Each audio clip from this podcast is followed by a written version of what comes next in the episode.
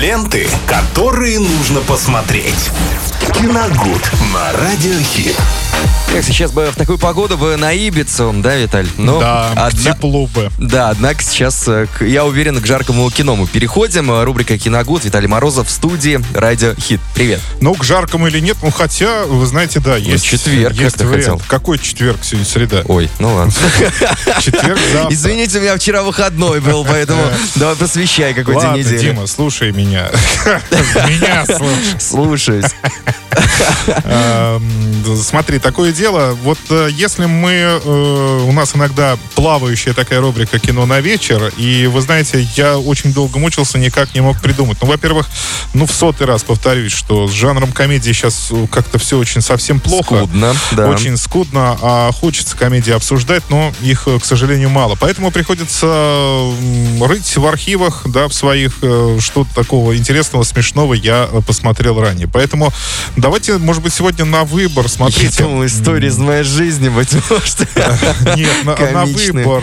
И, и, ну, почему я э, начал о том, что роюсь в архивах? И когда я роюсь в архивах, я, точнее, хочу продолжить мысль, э, я всегда в основном дохожу до 99 года и дальше Не просто не спускаюсь. роюсь. Потому что 99 год, э, как уже всем известно, это революционный год в кино.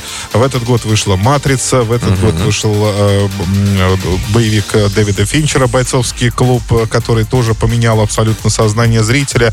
Вообще огромное количество фильмов вышло именно в 99-м, которые мы увидели впервые э, и которые произвели на нас неизгладимое впечатление и, собственно, делают это и сейчас. Поэтому, может быть, давай поиграем сегодня. У нас будет выбор. Да что Смотри. у тебя сегодня? Слушай Есть меня, давай поиграем. Американский пирог, например, который вышел Ой, в ну это 99 вообще году. Есть мужчина по вызову, который тоже вышел в 99 Мгм. году. Чудесная комедия. И есть еще зеленый слоник, он тоже Ой, в 99 году. Вот это давай сегодня обсудим зеленого слоника, да?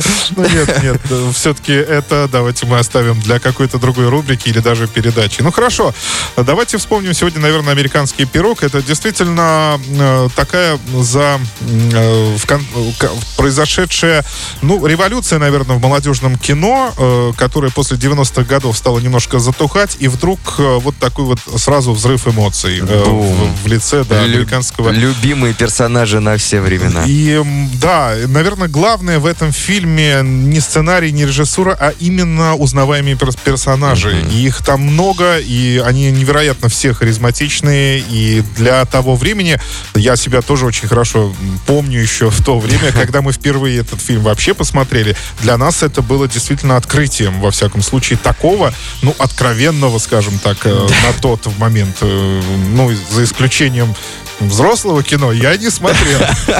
Каждый узнавал себя, Каждый узнавал себе- твой конечно. э, яблочный пирог тот, Конечно, да? конечно. на столе. И пироги, и яблочные, и да ну все что угодно. То есть это э, была вот такая вот такой э, мощный культурный пласт обойти стороной, которой было просто нельзя. У нас была, по-моему, единственная кассета, естественно, пиратская. В кино мы это не смотрели этот фильм, он в прокате у нас просто не шел, его не было. даже А, так? да. Он, он добрался до, до нас именно на видеокассетах. Она была единственной. Мы все ее пересмотрели и поодиночке, и компаниями. И, если честно, дико кайфовали просто от э, действительно смешного комедийного жанра. Тем более, мне кажется, знаешь, вот когда если смотреть его в компании, ты волей-неволей э, подбираешь э, персонажа под вашу, именно, так скажем, дружескую компанию, повторюсь, ну, потому что это ты по-любому, это я, персонаж Ну, как-то да, схожи, да. наверное. Ну, ну, в этом весь, э, Суть. э, вся и суть, весь посыл. Да. Э, Ведь там, когда писали сценарий этой картины, ну, естественно, во-первых, э, вспоминали своих студенческих или школьных друзей. Мгм. Это все это собирательные образы, и поэтому э, вполне э, логично, что они похожи друг на друга, не друг на друга, Да, а на на э, тех, кто смотрит Да. это кино. Но я напомню, что четыре старшеклассника в этом фильме из средней школы, э, они хорошие друзья, и до выпускного решают э, лишиться, ну, собственно, девственности. Да, да. да. И э, любыми способами абсолютно они заключают пари и э, клянутся друг другу в том, что они это обязательно сделают. Ну и, собственно, это завязка и сюжета. Из него и вытекают все абсолютно комедийные ситуации, которые там э, происходят. Ну, самое запоминающееся, конечно, это э, персонаж Джейсона Биглса, э, его эксперименты с, с пирогом.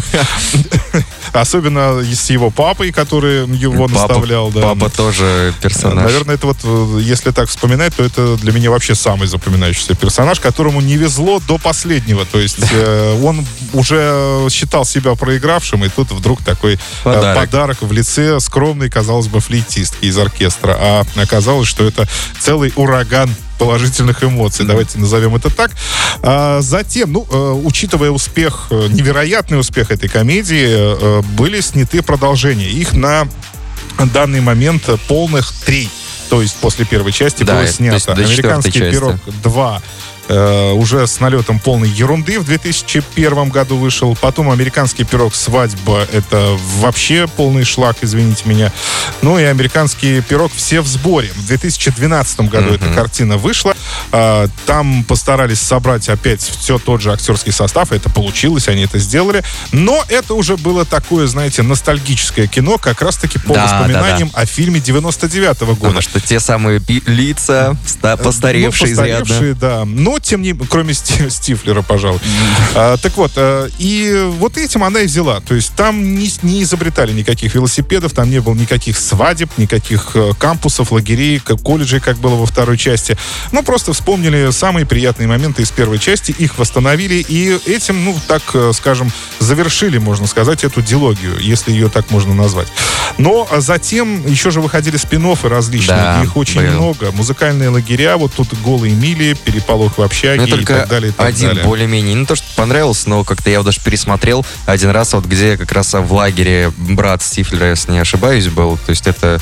Ну, я не все смотрел. Не я смотрел полнометражные все. Причем но там спин уже нет. Да, там были отсылки, что это, по-моему, брат Стифлера, и при этом еще Там и папа был. Мама этого, э, самый тут Да, знаменитая. Стифлера, да. Мама Стифлера и все Да, такое. и вот э, папа как раз э, вот непосредственно... Ну, самое интересное, что среди всех э, актеров, пожалуй, только Шон Уильям Скотт, как раз э, исполнитель ро- роли Стифлера, Стифлера. он э, более-менее добился какого-то актерского успеха, но продолжает сниматься. Ну, правда, в нишевых в основном жанров, конечно.